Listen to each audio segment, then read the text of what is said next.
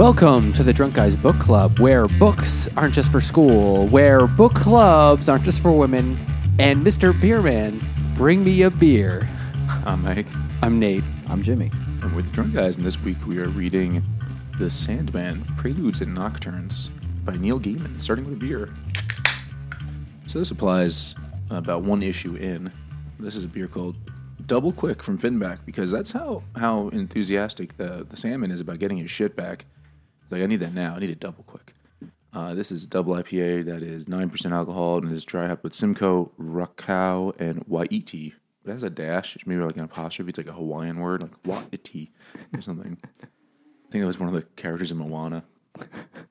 And it's delicious. Super, super uh, sort of tropical flavors in there. So, um, why are we doing this book again?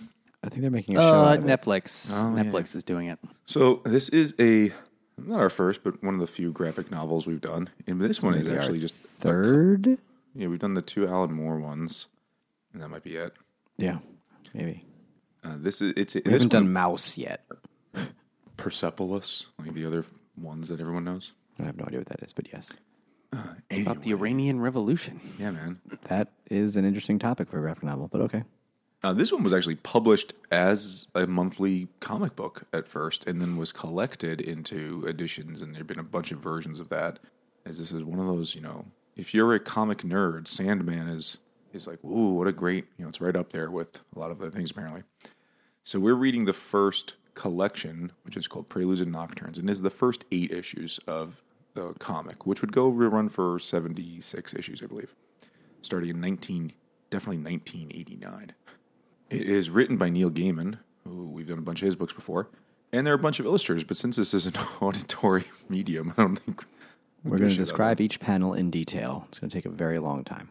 And you know, because I'm sure everyone's going to recognize the names of Sam Kieth, Mike Dringenberg, and Malcolm Jones III, who were the uh, illustrators. And it is a DC comic, so Batman is in it. So that was the pitch for it was it would be it would take place in the DC universe. That was like part of the, the creation process. But they're really more just like mentioned in this one at least. Yeah. I mean, I don't know what happens later. No, I we'll don't see. either. It's been I wanted to read this for a long time, so I'm glad we got to got to do it.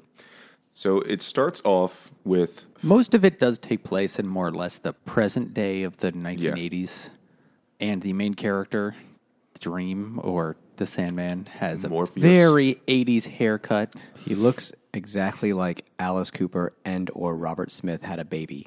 I thought he looked like Sid Vicious had a baby with Michael Myers. Okay, yeah, I can see that too. The paleness with Michael Myers, but also Alice Cooper. Or really, he's just looked like what I imagine Neil Gaiman thought he looked like in 1989. So it starts out, though, with sort of the first uh, um, first chapter, first edition, First issue.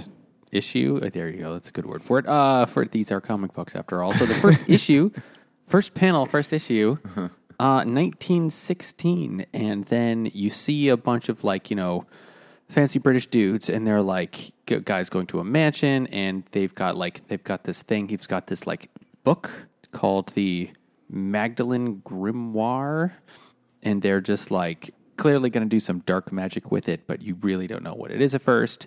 And then it cuts to panels of just other people, like a little girl, a guy on the front lines in uh, World War World War One, a bunch of other people, and of course, it's kind of about dreams.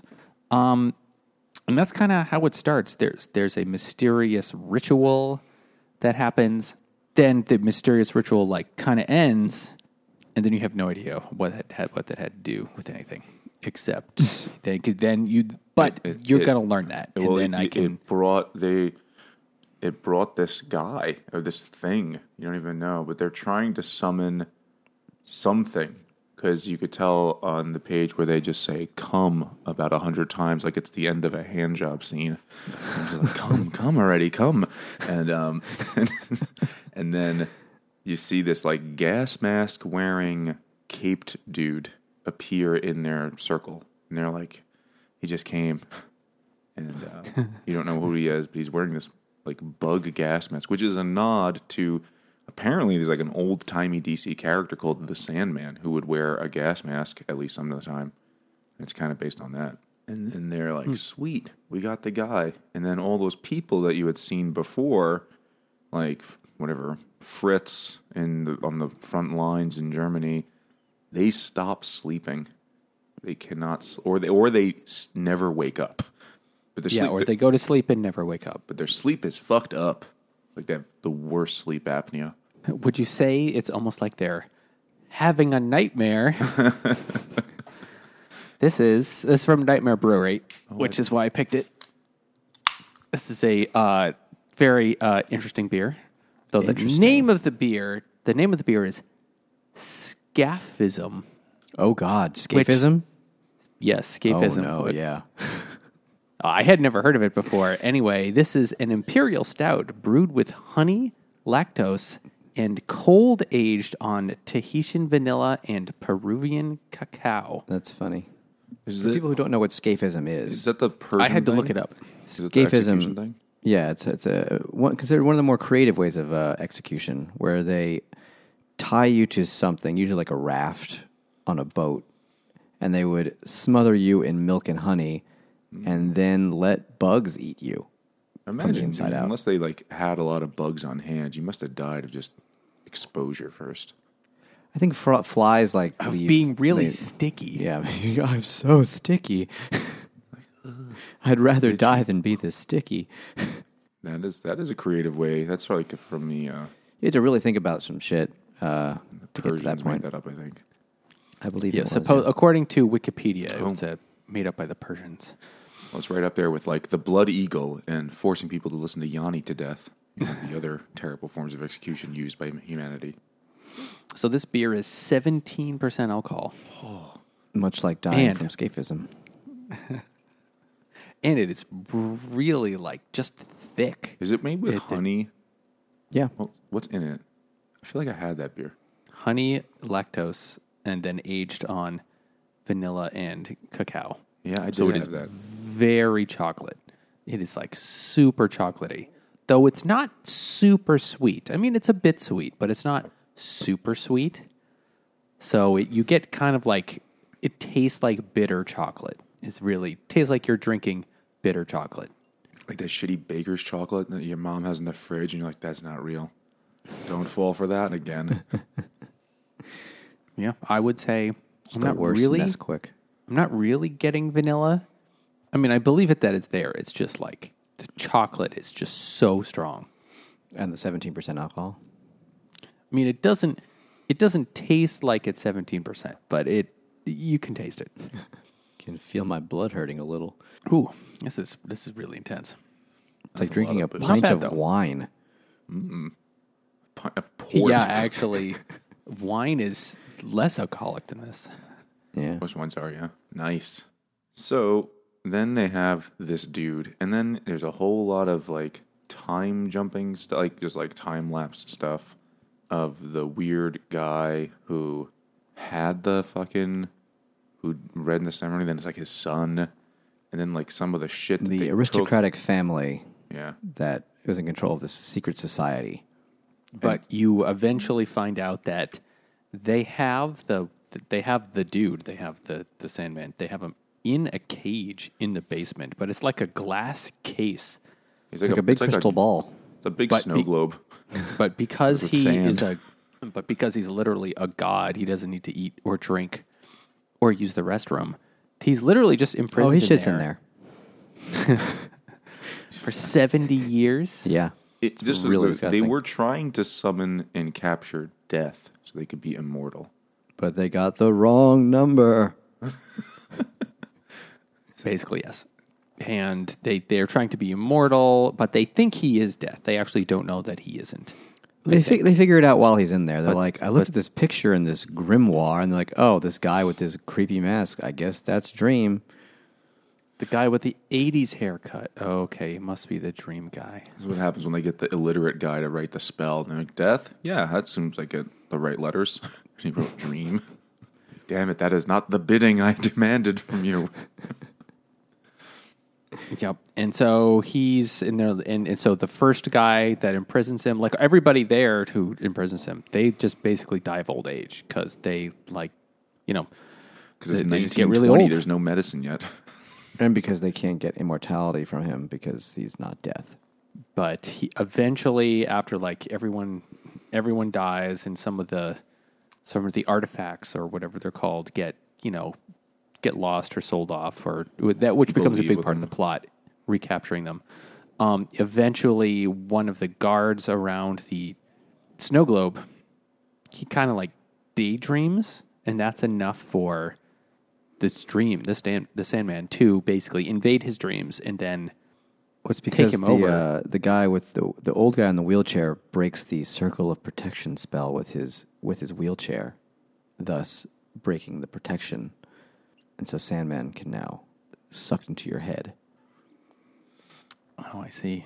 Missed that part. I was like, "What?" Yeah, I didn't, I didn't, I didn't old get guy. that. That's a I'm that's a pretty that's a pretty standard, um, you know, TV TV and comic book version of how uh, spells work. Is if you if you break the circle, the spell is no longer uh, holds what's inside of it captive. And he does it by the the wheelchair equivalent of like when your sneakers leave a skiff like a skid mark on the, str- on the He's tile. he's Tokyo drifting in his uh, in his wheelchair. but he's in a wheelchair. It's more like Boca drifting drifting off to sleep at 4:30. after the early bird special. Yeah, finish that Jello cup. So then he escapes and he's like all fucking naked and goth, look like a fucking broody Tim Burton lookalike guy who loves The Cure. He absolutely loves the Cure because he's Robert Smith. Just be- and then he dresses himself like, what should I wear? And if you look back in the beginning, he was wearing like fucking a cape and a unitard thing, and he's like, no, I'm gonna go full goth now, and he wears like a trench coat and black Doc Martens and shit.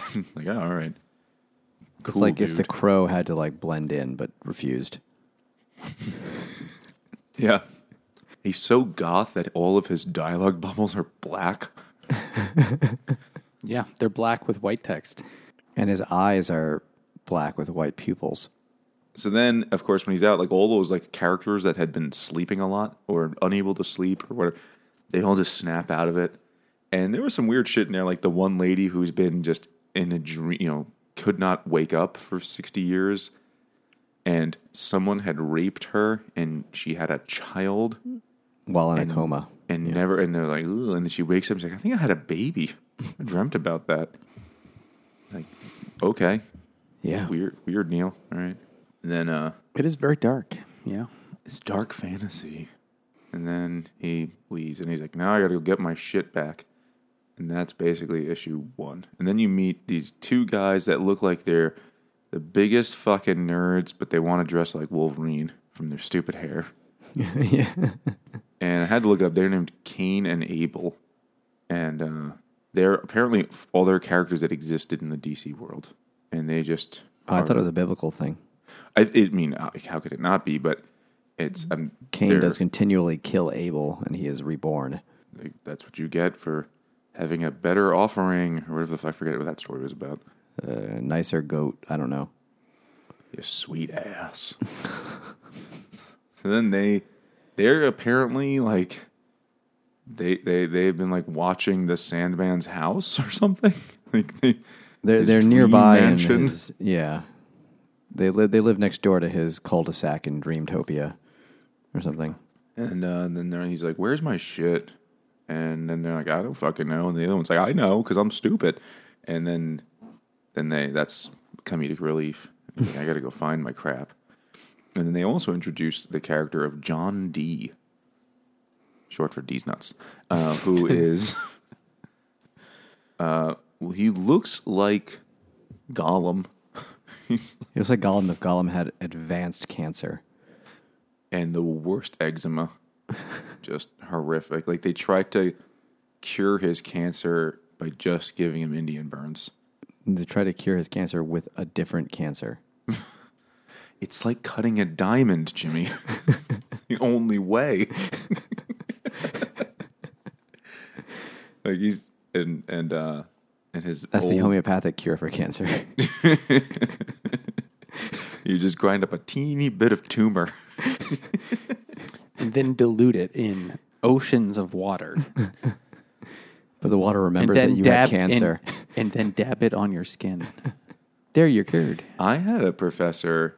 No, he was a professor of music theory, but oh, there you go. was a professor, and he was really, really knowledgeable about that. And he swore by homeopathy. I was like, I think that's bullshit, dude. And he's like, No, no, no. And this sort of guy, this is what he says. I know it works because I've used it to cure me, and I've used it to cure cats. Oh, okay.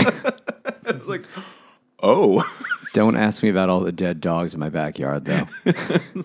Because his, his his thinking was, you know, the cat doesn't know what a placebo is. um, all right. Let's get back to that species counterpoint exercise we we're talking about. So then he has to go get his things, and I forget the order, but he has to go get He has to get his pouch hell. of sand. He has to get his helm, and he has to get his dreamstone. Oh, but first he has to summon the witches from Hocus Pocus so he could find them. They're the witches from uh, Greek The stuff. Weird Sisters. But look at them. Look Yeah, at the, that's Hocus Pocus, That's almost. the fucking witches from Hocus. I mean, uh, Hocus Pocus came after this, so there's like the They hot, copied. the hot blonde one. Then there's like, I mean, then there's like the redheaded one who's not very good looking, and then there's the the heavy set dark haired one. Like that's that's the witches from Hocus Pocus, and they they play a game of the, the very higher stakes version of 20 questions, one question. and he gets to ask them questions and they give, you know, typical cryptic answers like that answer his question, but don't give him everything he wants to know, of course. But he's like, all right, let me go find my shit. And this is where you see Batman for a hot second. Batman at one point had the Dreamstone. He took it from someone who will be revealed later. I think it's also the Green Lantern with him. They do, they do also meet later on uh, the Martian Manhunter, right? He's in it for a hot second. a great name for a gay bar too. Well, he's also, but uh, he's in uh, he's in like a little like uh, booty show and robe, Yeah, and he's clearly the Martian milf hunter. so then he's like, I gotta go find my shit. Let me go find my shit, and uh, He meets John Constantine, which, according to Wikipedia, is also a character from another. Keanu Yeah. Reeves did that. they made a they made a movie and they had a TV show for it too. Really? Yeah, he's like you know DC's uh, demon hunter character. well, now he's John Istanbul. It was yes. Uh. he got married. once, yeah, I'm sorry. Once once gay marriage was allowed, the demon hunter guy married a gay, another Turk, and you meet John Constantine. And apparently, John Constantine had the the pouch of sand at one point, but then at when but then he like left and went away. What did he go to jail? His you know, his junky girlfriend took it while he was out killing demons. yeah, Yeah, there you go. So basically, his, his girlfriend took it, and then but he didn't know, and so years later, it's like, where? Oh, I bet I know what happened. That girl took it, and so they go find her. But first, they go she's through an literally- elaborate thing of him checking all of his pockets, basically. like he knows he doesn't have it, and he's like, "Let me check that drawer again." maybe, maybe it's the back of the drawer. Well, that's what happens when you lose something. You check the same five places over and over and over again, and it's either there or it's not there. It is really frustrating, but it, it is true. And then you'll check the same pocket for the ninth time. You're like, maybe, maybe I went, I, I went too fast. so you like slow motion check your pocket, You forget which pocket is a dimensional pocket, and you have to check again. but it ends up looking like you're just checking yourself for lumps. So then they find it, and it's at the junkie girl's house, which has been turned into a weird Easy dream bake oven meat full of womb. meatball. Yeah. And uh, they go in there and they find I forget fucking what, ha- what happens there. I mean, I know it ends, but I don't I don't remember what they did to solve that problem. Uh, sh- this the the pocket sand has, which I could not help. It was on the nightstand, Yeah, next to her, Uh, every time they because talk about she's it. been literally asleep for now for years, And heroin will do that to you. just just covered in uh, lesions. sores. And they wake her up. Uh, and so they wake up, oh, here it is. And she's like, oh, but she's clearly going to die. So the Sandman is nice and gives her a very nice dream for her to drift off to death in. Because, you know, he's, a, One he's a last good eight ball. dude. and she's gone. because he's like a good dude. He's just also very troubled, I guess. Like just all very goth angry. boys. The Fleetwood Mac song was written about him. Dreams. Yeah. I don't even know the words to that. Is that, Uh, is that another one about only how they fuck, all fucked each other in the band and then they broke, they, they messed things up a bit? yeah. It worked. Yeah, like, you're right. He gives her like a one last dream where she's not gross looking. Like she looks like um like a thin hut. She, she looks like the lady that comes out of the shower in The Shining. Yeah, yeah, yeah. For a book that that has a fair amount of cartoon boobies in it, these are by far the worst ones.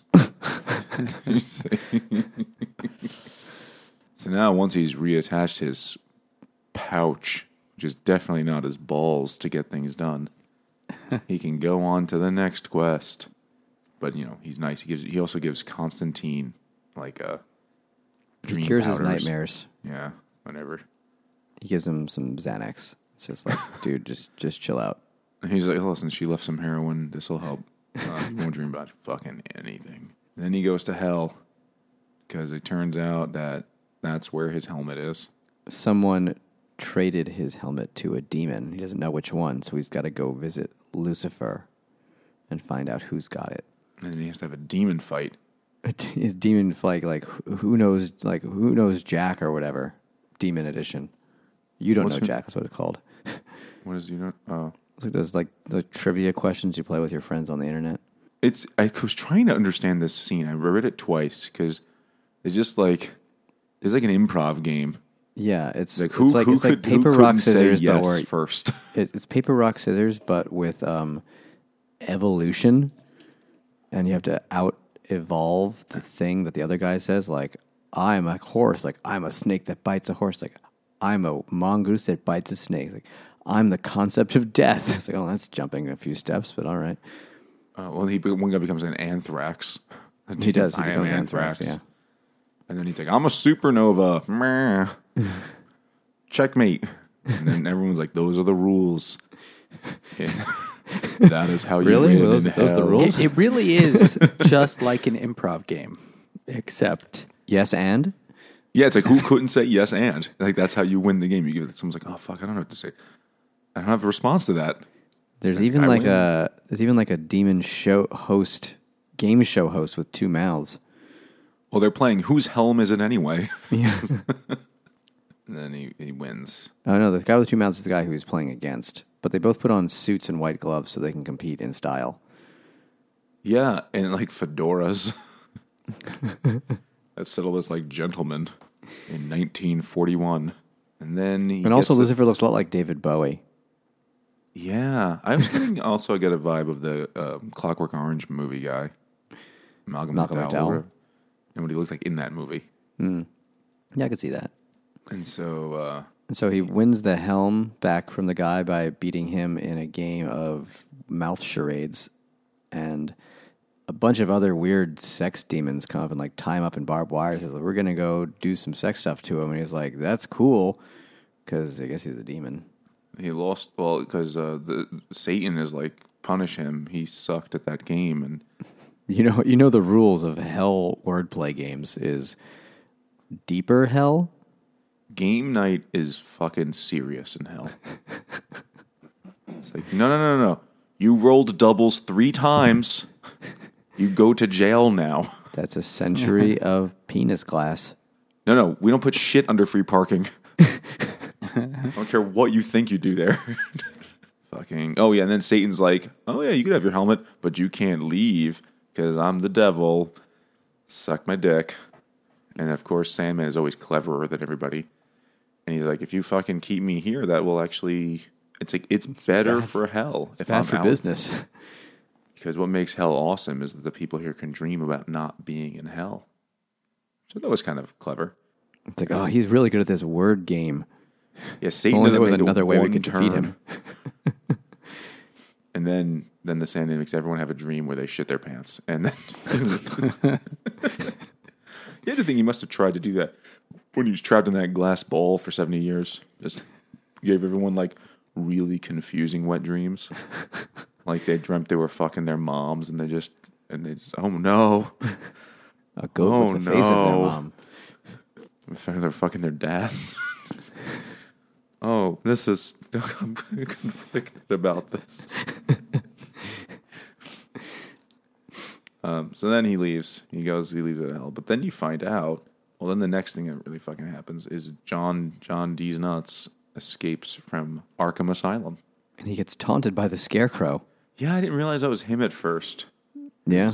Well, the, there's a picture of a big scarecrow behind his head when you first see him. But there was just like there's a lot of like weird sh- fucking images in this, so I didn't pay attention to all of them. But then later on, I realized when he's wearing the scarecrow costume, it was a little that that was obvious enough even for me. Yeah.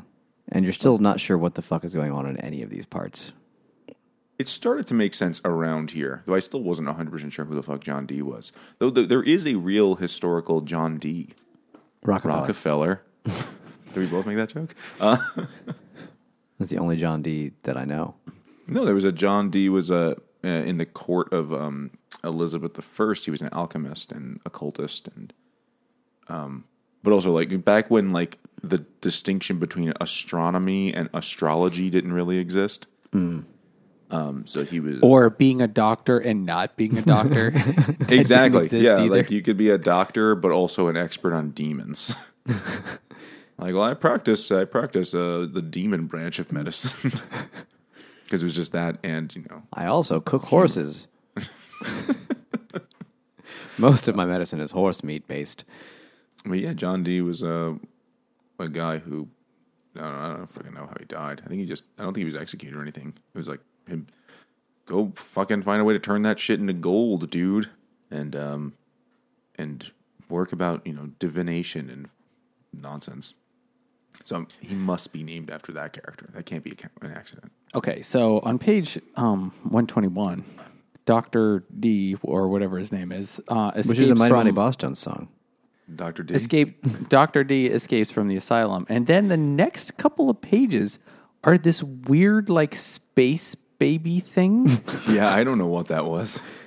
like you, you remember this part? Like oh yeah, I'm looking. the- I'm looking, That was the guy. It was the guy's dream in the next part. yeah. Yeah, Oh, it was um Scott Free. Yeah, he gets off. I still don't understand it though. like why that was the dream. why they needed literally three, four pages. Because when you Just of have the magic power of dreams, you can get real weird, and that's what Neil Gaiman does. You can do literally anything for any reason, so they indulge fully in that. but Neil Gaiman wasn't famous yet, you know, in 1989. He hadn't really done that much. Really? I mean, his most famous shit that I know. I mean, maybe I just hindsight or whatever thing, like based on when I learned about him, but all of his big novels were in the 2000s or the late 90s. Was he? Maybe he was a comic book guy. I, I don't really know like that much about him as a person. I don't think there's anything to know. He's a strange man. He'll never get a straight answer. I do know he wrote a book about Duran Duran in the 80s. That is odd. It's a It- weird guy. It's the only. It was like a book he wrote in like 1983 for money, like an up and coming writer, like write one of those bullshit fan books kind of things. And it's the only book of his that's not in print. Is it a book about the band? Like, Yeah, yeah, it's a book about Duran Duran. Duran. Like, like the kind. I imagine the kind of book that like middle schoolers who had crushes on the guys in Duran Duran would have bought. Oh, okay. Well, there you go. Yeah, so he only started writing comic stuff in 86, 87. And he wrote like some little. All right, so I guess, you know, he had proved himself to a degree. And comics were still money then. People still bought them. Yeah. They weren't just fodder for movies. So then Doctor, so Doctor D, uh, basically hitchhikes. By hitchhikes, I mean gets some lady to He pick him up. carjacks. carjacks. Yeah, exactly, and then takes out a gun. Where he got the gun, no idea. Just has a gun. And Says, took "Now from the drive guard." me." Yeah, Oh, yeah, he- there he you go. him the guard. He- No, drive me to My weird storage unit. yeah, pretty much. I need to look at my old files or my collection of toasters. Oh, I see. Scott Free. And he in, is he a, a character in DC? Scott Free. I fucking no idea. I have no idea. Yeah, me either. But he's the And- guy and they- who. He's like, Oh, he's he's look like- at the Justice he's- League files. He's the Justice League tech support. Hey, that seems Batman, to did be you his try gig. turning it off and on again? Yeah, I'm surprised he's not in India. This was the 80s. This is this is before you know free trade. Uh, Scott Free seems to be actually the Justice League's like computer guy because they still have, you know, the computer is still the size of a, of a room. Like, listen, Yeah, I have to go through kilobytes of data for this Sandman. We just record. we- We just we just published the Neuromancer episode where he had to download the three megabytes of, uh, which was an entire con- uploaded consciousness. It was three megabytes. It depends on the consciousness, but it's possible. could could have been a Pollock. It's two and a half megabytes of pierogi recipes. So it's like a very simple script. It's like input pierogi, output joy. and duty. So Scott is like, I know what we can do. We're finding for looking for this uh, magic rock. We'll go ask the only Justice League member who's not out of town on business, a Martian. And the Martian immediately recognizes him. He's like, "Oh, Lord Martian Dream Guy," and he has a name for him. Lord Luzoril. Yeah, that's. Like, I think that's a medicine you take when you can't sleep. Actually, It is Lord Lorzaril. Lorazepam.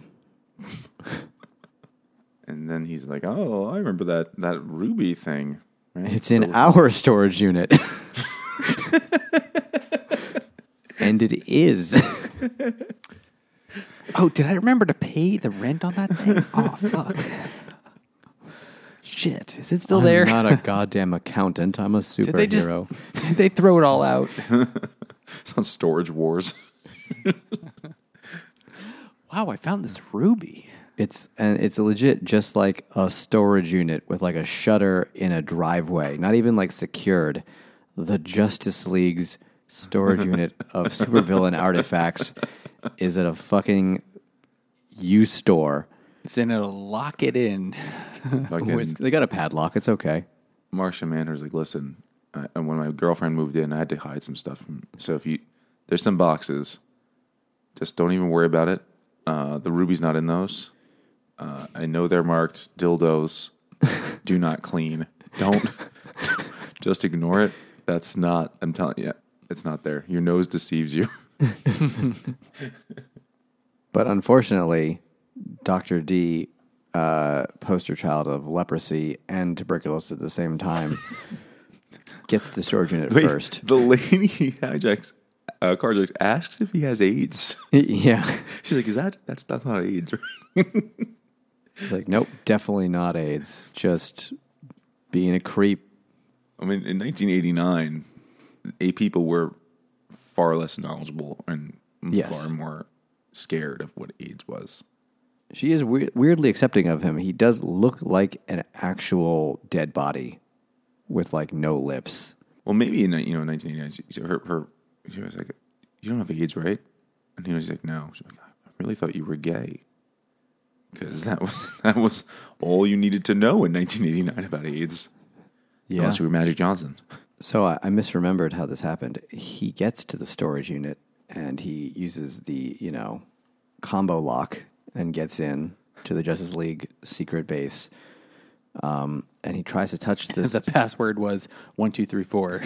the the combo was one two three four. and uh, he touches the stone, but it has been altered, so it gives him anaphylaxis, and he passes out because he's now allergic to it or something. And it, It breaks out in dream hives because John Dee has has put his own somehow like magic he or carved circuits possi- into it or something. I don't know. Possible aids into the stone. He did maybe give the stone something. He gave it. He gave it super gonorrhea. Remember that was a thing like three or four years ago. I think it was in Canada. Is this is this super gonorrhea or multi drug resistant gonorrhea? Are those different things? I, I don't know. What's what's super? I think it gonorrhea? was it was drug resistant. That's why they called it super gonorrhea. But they maybe thought that they thought that sounded too cool, so they, maybe they changed it. Yeah, mhm, that doesn't oh, I get the didn't get same gonorrhea, baby. I got headlines super gonorrhea. on local news. Watch out for super gonorrhea. Top everyone. notch guns. Super gonorrhea able to burn while you pee in a single bound. able to form a cauliflower like growth on your cock faster than a speeding bullet. So then, yeah, he gets uh, the he gets um, rube rube tarted, and uh, he can't he can't have his stone anymore. And then comes a very weird issue of the Johnny Dee In the diner. taking the taking the Dreamstone to a diner and having a ball with a guy who looks the like Louie pancakes. Anderson. Yeah, who like eats someone's face, much like Louie Anderson would. It does look like Louie Anderson, yeah. yeah, this was a very weird issue. Yeah, I'm That- gonna was eat very- your face. Well, I'm not gonna just Wait, look at do- it. Dr. Dee, so he he tells the he literally shows up at a diner and it's just he has the dream stone, the dream ruby or whatever in his pocket and he's just sitting at the diner just hanging out watching people and after a couple of hours he decides to start messing with their heads. After his, 'Cause he can. he's sitting in a diner for hours. After his 49th cup of coffee, He's peed one thousand times. it's just he's like a straw, well, like a, a straw that opens in two ends. He just pours the coffee in and just evacuates. And then what happens, Nate? There's like backstory from like all the different people who are just kind of the regulars there, especially the lesbian. She features prominently because everyone is like, because it's 1989, so the people are like, oh, it's it's unnatural. you know, she just needs a good man. To, they said that like 12 times.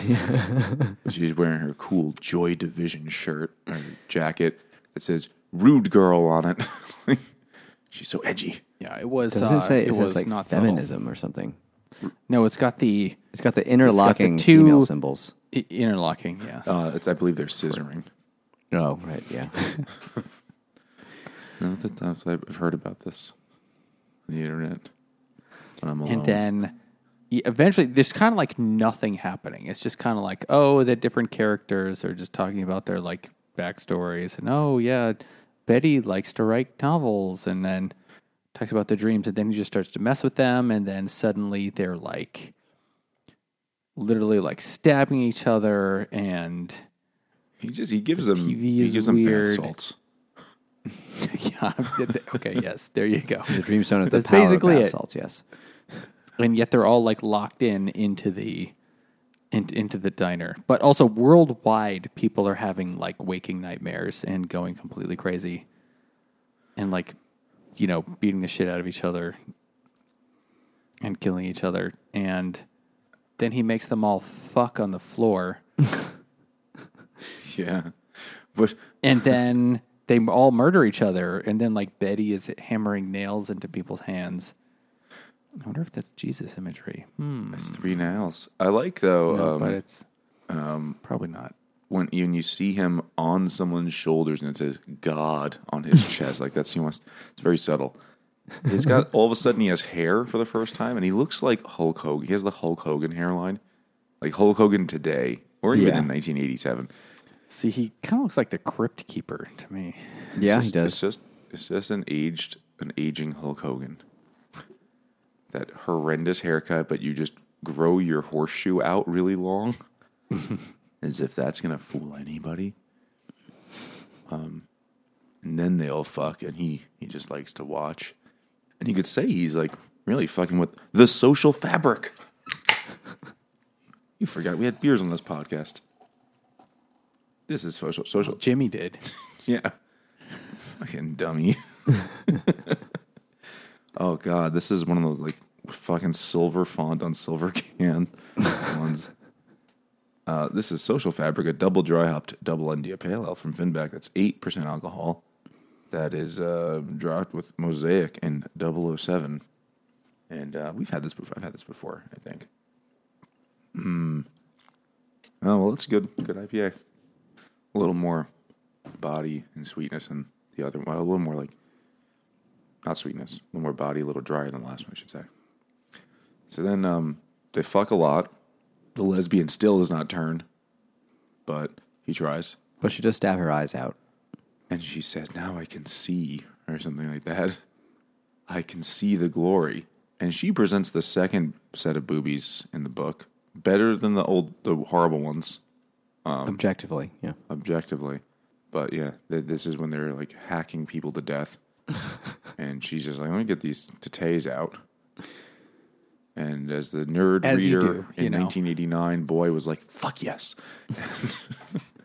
and then in the last panel, you see the Sandman, and he's like, "What the fuck was that?" see you next month. Yeah. yeah, it was really. And he doesn't even like get the stone. I mean, yeah, they're right. That's the next issue. It's just uh, that was an absolute, just complete detour into something completely random. But it was showing the power of the stone. Yeah, I feel like you could have done that in up two pages, four even, not thirty. You just wanted to get I a mean, little it wasn't freaky. bad. It's just weird. It wasn't bad, but I can only imagine, you know, if you've been a reader of the series, at waiting each month for one to come out, and then this comes out, like, wait, so what happens? Because literally, it's the kind of thing where it doesn't move the plot along, like really at all. Yeah. It's not bad. I mean, it's also very fucked up, but anyway. And then the next, the next issue, He fights the guy. this is this is this is the fight. Yeah. So he talks to uh, the Sandman, also known as Dream, talks to Doctor Dee in his creepy black, creepy white text on black text bubbles. Um, and they do a thing, or they do a thing. They have a dream fight. They have a fucking Dragon Ball fight. just like shoot laser beams at each other. but yet it's like Hail Caesar Oh yeah, thing. I like uh, that. That's like more of the power of the dreams, I guess. Yeah, he like sends him into the dream world, and it's like, okay, now we're gonna fight in this world, but But but do you remember what Caesar dreamt about? He's like, I had a dream. I fucked my mom. What does that mean? He's like, "Da- answer me, Oracle. And then it's like, it means you will have conquest over the earth because you know the earth is you're fucking the earth or whatever. He's like, oh, sweet. And then they're like, no, dude, fucking means nothing. Beware the Ides of March. He's like, never mind. Bizarre. Literally has beware the Ides of March. No, no, I'm sure that's not. well, he says beware the ideas of March. I don't know if that's a typo or a pun No, I he don't says, get. no, it's not that. What is it? It's like, no, it's not that. It's something else like that. No, I don't know. And he's beware the bride, the brides of Frankenstein. Like that doesn't even sound close. and then then the, then the Dragon Ball Z fight continues, while the world sleeps fitfully because their dreams are being upset by the fighting. And that goes on. For And a then while. there's a f- so in the fight, the uh, Morpheus, because he's also called the Morpheus, who is the god of Greek god of dreams, I believe. He wins by losing. He lets Doctor Dee like actually like kill him with the stone, but because the stone is him, He crushes the He- stone. Actually like oh he crushes it. I Yeah, see. he destroys So he the destroys stone. the stone, and that's he makes him destroy the stone. the stone had been made from him. It was his kidney stone. And He wore it as a necklace. Like, look how big it was, and I passed it. This was the stuff of dreams. and nightmares. Why do you think he wears all that goth black stuff? He's just so sad from his penis being ripped in half. Had a kidney boulder. and so, because it was part of him and it had his power or some bullshit, um, by by destroying it, it released all of that power back to him. And you're like, all right, whatever. His body reabsorbed the kidney stone Yeah. After it had been pulverized. It's like, fuck, I knew I should have laid off drinking all that soda. That's gonna be a problem. But then the you know the fucking Mr. Dee thinks he won, and then at the end you see that giant goth broody guy is holding Doc, um, John Dee in his hand, like he's a little, he's a teeny little one.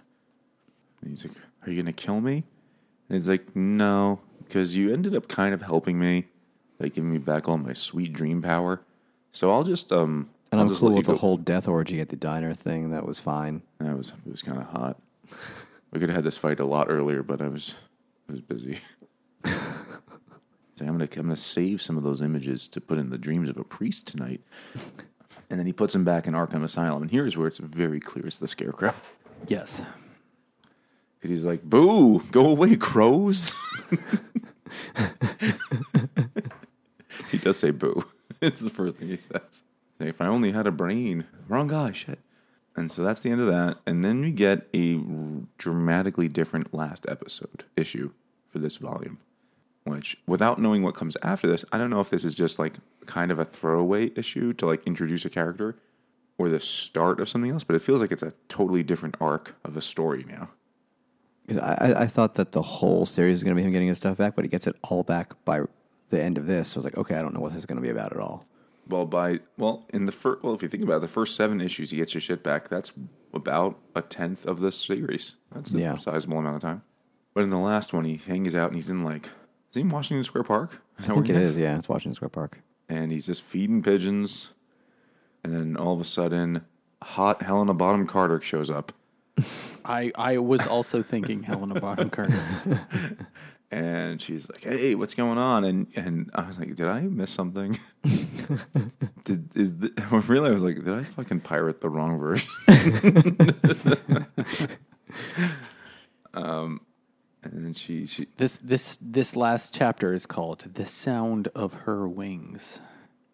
because it turns out that he is uh, the brother of Death, who is a hot goth girl in this universe.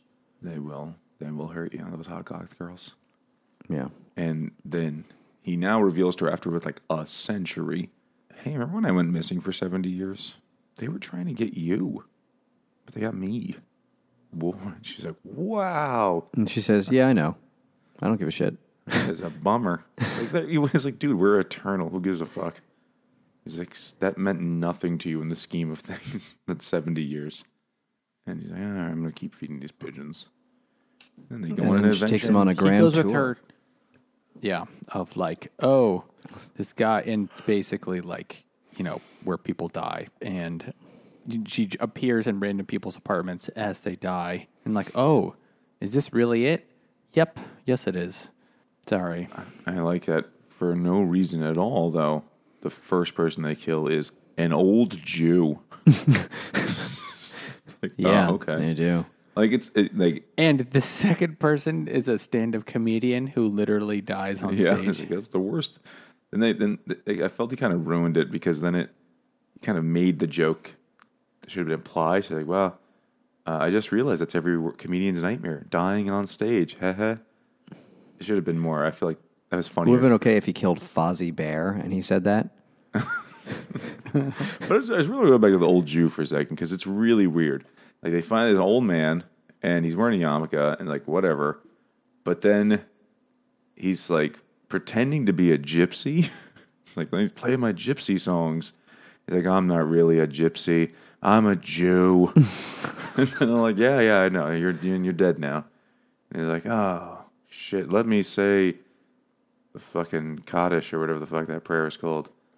And you're like, did, did that matter? No, no, it didn't. He just wanted to include those details because because he could.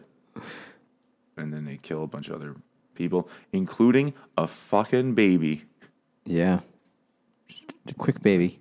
fucking Sid's, and he's looking like a hardcore punk guy. Sid's vicious. Sorry, that one was just really Johnny Rotten. They find a whole bunch of other dead people, and then at the end they go back, and where they were back at the park, there was some stupid guy wearing '80s dad shorts playing soccer, and uh, and then they kill him too. No, it's fucking America. Don't And play see the soccer. symbolism. He gets killed by an Audi because he gets an owie. His name was Franklin. And he's like, "It's cool. My sister is a hot girl." The end. I'm like that's weird. Why did we end with that? Well, it, it like rejuvenates him. He gets his mojo back. He's like, now I know what I need. I, I found the sol. Here's what I said. I have found the solace I sought, though not in the way I imagined. He's so And cryptic. look at look at the position of his hands. What is he doing? Uh, when he's when he's jerking off his sand into his hand there at the end. he's absolutely. Oh yeah. Nate, you see it now. I see you can. I see you can see it. With The last- second the to last page? paddle. This one? Yeah. Top no, no, right right. above that. Yeah. Top, Top left, top right.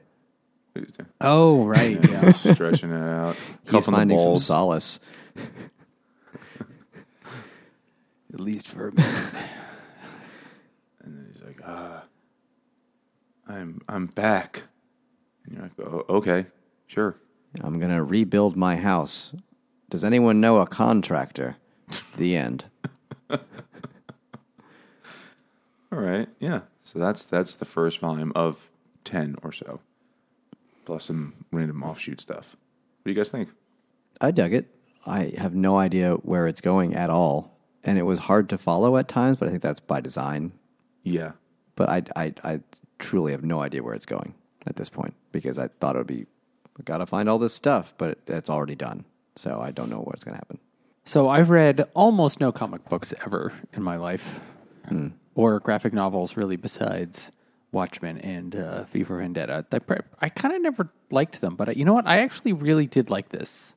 I thought it was. I thought it was very interesting. Although I liked the story, I kind of didn't like the art style. it's a little dated. Very dated. It it's like uh, yeah, maybe that was just it. Except because I've barely read any comics, So like why would I care about that? Doesn't but it, it's kind of It's kind of I don't clunky. I don't really like the way it's There drawn. were a few pages I had trouble finding out what order the panels went in. oh yes, that happened But all that's the by time. design, I think, to be open for interpretation. Dreams. It's supposed to be more creative. Yeah, sometimes sometimes after. I mean, they did. I mean, like I said, I've hardly re- ever read any comics or graphic novels, so I'm definitely new to this. But it was it, they tried some creative things about you know what order the panels go in, and I'm like zooming in and out of my iPad. Like, does it go here first or does it go over there? And it was a little slightly annoying, but not the end of the world. It was fine. I don't know. I kind of didn't like the way it was drawn. But it, I, I don't know why I even have an opinion on that because what do I know? I really don't. I mean, you can like you can like or dislike something without knowing, you know, what it's normal or not. I, I'm definitely not some connoisseur or purist. Like, oh, this isn't the right way to do it. I just, I don't know. Didn't like it. That's all. I can see that.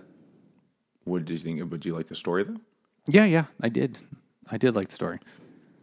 I was confused at first, but you know, then I got into it. I think a, a, a baseline of understanding has been set for further ones. They really don't hold your hand at all in this one, but you kind of get it by the end. I liked it too. I noticed there's a lot of stuff here that Neil Gaiman would recycle in later books. You know, like just just like what seemed like little throwaway lines, are almost like entire premises for other things.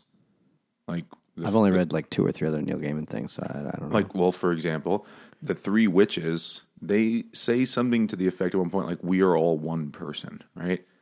And and like that's the ocean at the end of the lane.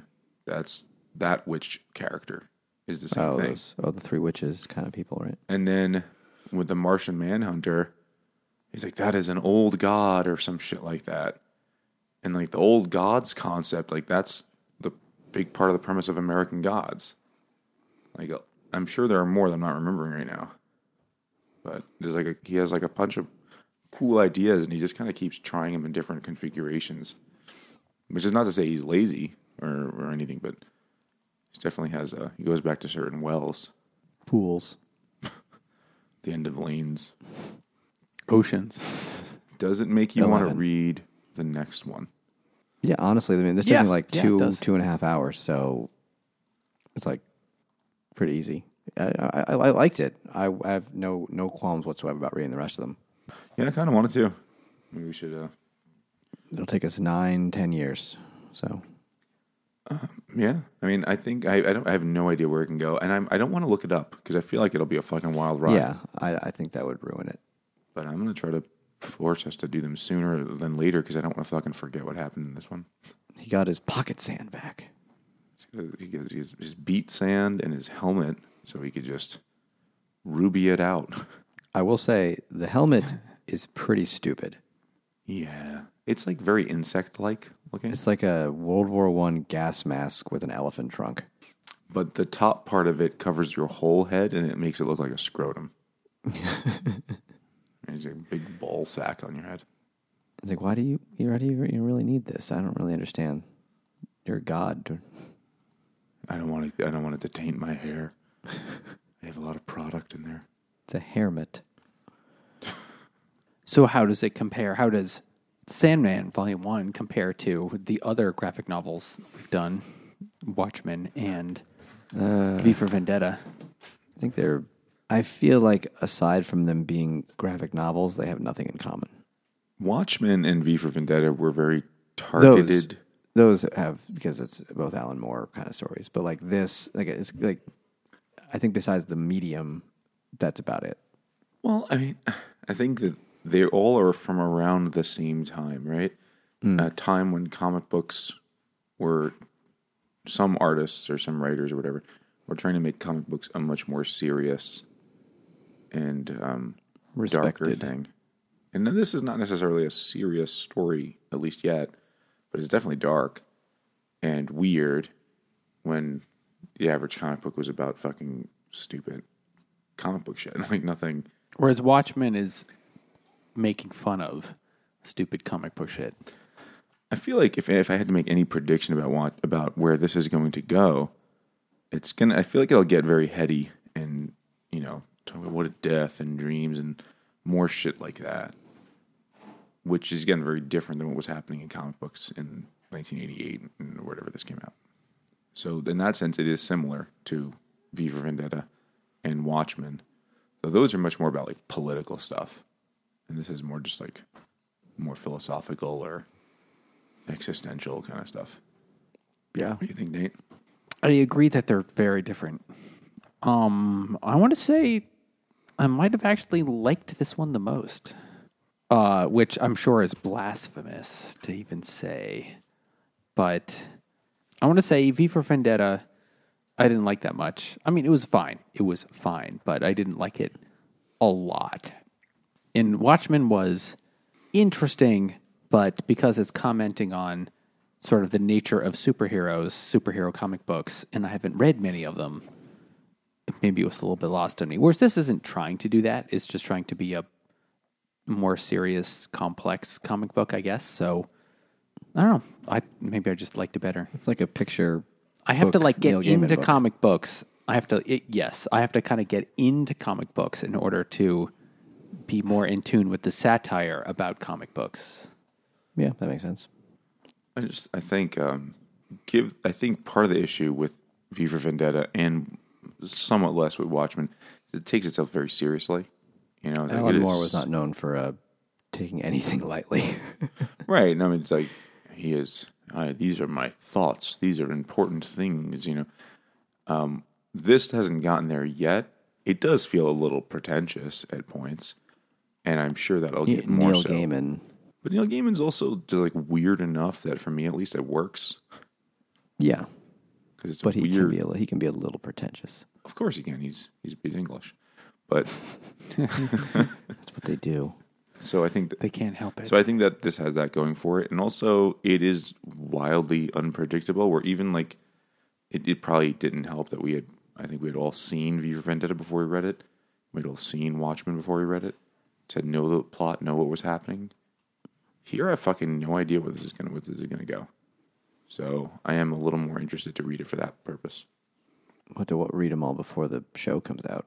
Well, you could churn them out if we want. No, I'm sure that the first season show will probably just be like approximately this. Though I have no idea what they're going to do with it, so maybe not. Though, uh, you know, if the show is a hit, there are many lazy bastards who would want to listen to someone else tell them about it than actually read it themselves. We could be those we guys. we cut the amount of time in half. You can read it in approximately twice the time And we're going to add, you heard us tell you about it. I mean, I don't know the exact figure, but I'm saying conservatively, 800% more fart and dick jokes than the show. So, Nice round well, number. Yeah. how do you you can't divide by zero? So. so it's infinity percent more. I bet there's at least one. Like the Sandman is like, pull my finger in your dreams. so who? Well, did we say who should read it? Who should read it? Um, Nerds. Okay, if well, if you're really into comic books, then you probably read it already. You know, I just Googled best comics of all time and I found three different nerd websites. And number one was Watchmen, but in the top five of all of them was also Sandman. Sandman. So it's a, Sandman is his Sandman. last the name. Sandman. Yeah, he's like Hello, I'm Leonard Sandman. the, the, yeah, the accountant of the Watchmen. I'm the Sandman. Lev Sandman. Um, so it's up there in terms of of uh, comic pom- comic book uh, esteem. So if you are a comic book Nate, uh, what the fuck am I saying? If you're a comic As- book Nate, if I'm a comic book, If you are a comic book fan, comma Nate, you've definitely read this already. And if you're a virgin, probably read it too. There's a couple boobies in it. But what if you're not a so- comic book person? What if that's not your thing, right? Like Nate, you and I don't read a lot of graphic novels, and I think both of us weren't like overwhelmed. Well, you fucking love V for Vendetta. I mean, those are the only two I've read, and Maus and Bone. You read Bone. I read Bone. Yes. Okay, so I'm still I- in like I the. stalk you guys I'm still in like five, which is not a lot. I never I as I a think- kid I either. Thinking about it now, I've probably read the most of us, but it's not. It's not like my thing. I don't like. I have not tried to work my way through the hits. Just kind of No. pick up things randomly here or there as I see them. Um, but if you're not a fan of graphic novels, would this be something worth looking into? If you've never read one, um, it it might take some getting used to because of the you know it's not exactly linear word wise. I mean, it's if you like fantasy, you probably would like it. If you like Neil Gaiman, you'll like it. It doesn't matter if it's uh, pictures or not pictures. If you're into that weird shit, yeah. apparently there is an audiobook version of this, but I did not listen to Wow, it. what the fuck would that be like? I don't know. Panel 311. There is a tall, gaunt man. Okay, so His next hair year is for spiky. punishment No. book, we have to read the novelization of the audiobook of the graphic novel. Oh, according to Wikipedia, I think it's a, in I think it's a new 2020, thing. I saw. I remember seeing the advertisements for this. in 2020, a full cast audio drama comprising the first three volumes of the series was, was released exclusively through Audible, narrated by Gaiman, dramatized and directed by Dirk Maggs, and starring James McAvoy as Morpheus. Hmm. So they like got Is he going to be him in the show, or is that just they like got a- actual character voice actors. Uh, They got character like real like actors and like character voice actors to really do it. Uh, Joseph Gordon-Levitt was going to be in it, but no, he's not. I think this is one of those things they were like planning to make for about since it Oh, came out. Gwendoline Christie as Lucifer. Tom Sturridge is I see playing that. Dream. I have no idea who that is. I have no idea who that is either. Actually, I don't know any of these fucking names. I'm looking at the. Oh, Charles Dance. So that Charles Dance also in Game of Thrones Who is he in in this? as I mean, Roderick Burgess. Oh, you'd recognize Charles He's the- Dance. I had no no, idea what the he's guy. guy's he's name was. Tywin, but um, He, he's the old guy who who does the cult? imprisons Oh, him okay. the first at the first. Relatively small part then. Well, they may they may change things out. Well, I mean, when is it coming out? Like in a while, right? Allegedly. Um. Okay. It says mid 2022, so sometime this year, it's supposed to come out. We'll be ready. Oh, Jenna Coleman is in it. Still, Stephen Fry is in it. that guy's in everything. Who's Including Jenna the Coleman? guys. Patton Oswalt is in it What? as the voice of Matthew the Raven. Dreams. All right, so clearly more shit than we've seen. We should do the next couple of uh, issues. I guess so. I like how they made one change. He's not held captive for 70 years. It's 105 years. So when he wakes, gets free, it's the present. Instead of making him just get caught in, you know, whatever, 19. Oh, they made Jenna Coleman as Johanna Constantine instead of John Constantine. Yeah, they did some gender swaps. She was on Doctor Who. Uh, okay, no, it, it actually says a descendant, no, an ancestor of John Constantine. So, I mean, I, yes, they did a gender swap, but then they also like didn't just do a gender swap. They were just like, oh, it's a different character, but does the same thing, I guess, because she plays an 18th century version of John Constantine. I guess I don't know. I'm I'm, sure it'll uh, be interesting. Oh, uh, fucking the me- mu- me- melted face man is uh, Professor Lupin. Well, I say here the first season is going to be Preludes and Nocturnes, and the next volume, which is called The Doll's House. Oh, they're just going to smash them in there. Okay. Oh, so it's going to be two volumes. All right, gentlemen, we know what we're reading next. Tell us what you thought. Tell us what you thought. Send us an email to drunkguysbookclub at gmail.com. And follow us on Twitter at Drunk Guys BC.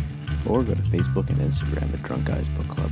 We never did the Patreon poll, uh, Patreon pitch this episode, but you know, there's the Patreon uh, if you want to help us out there.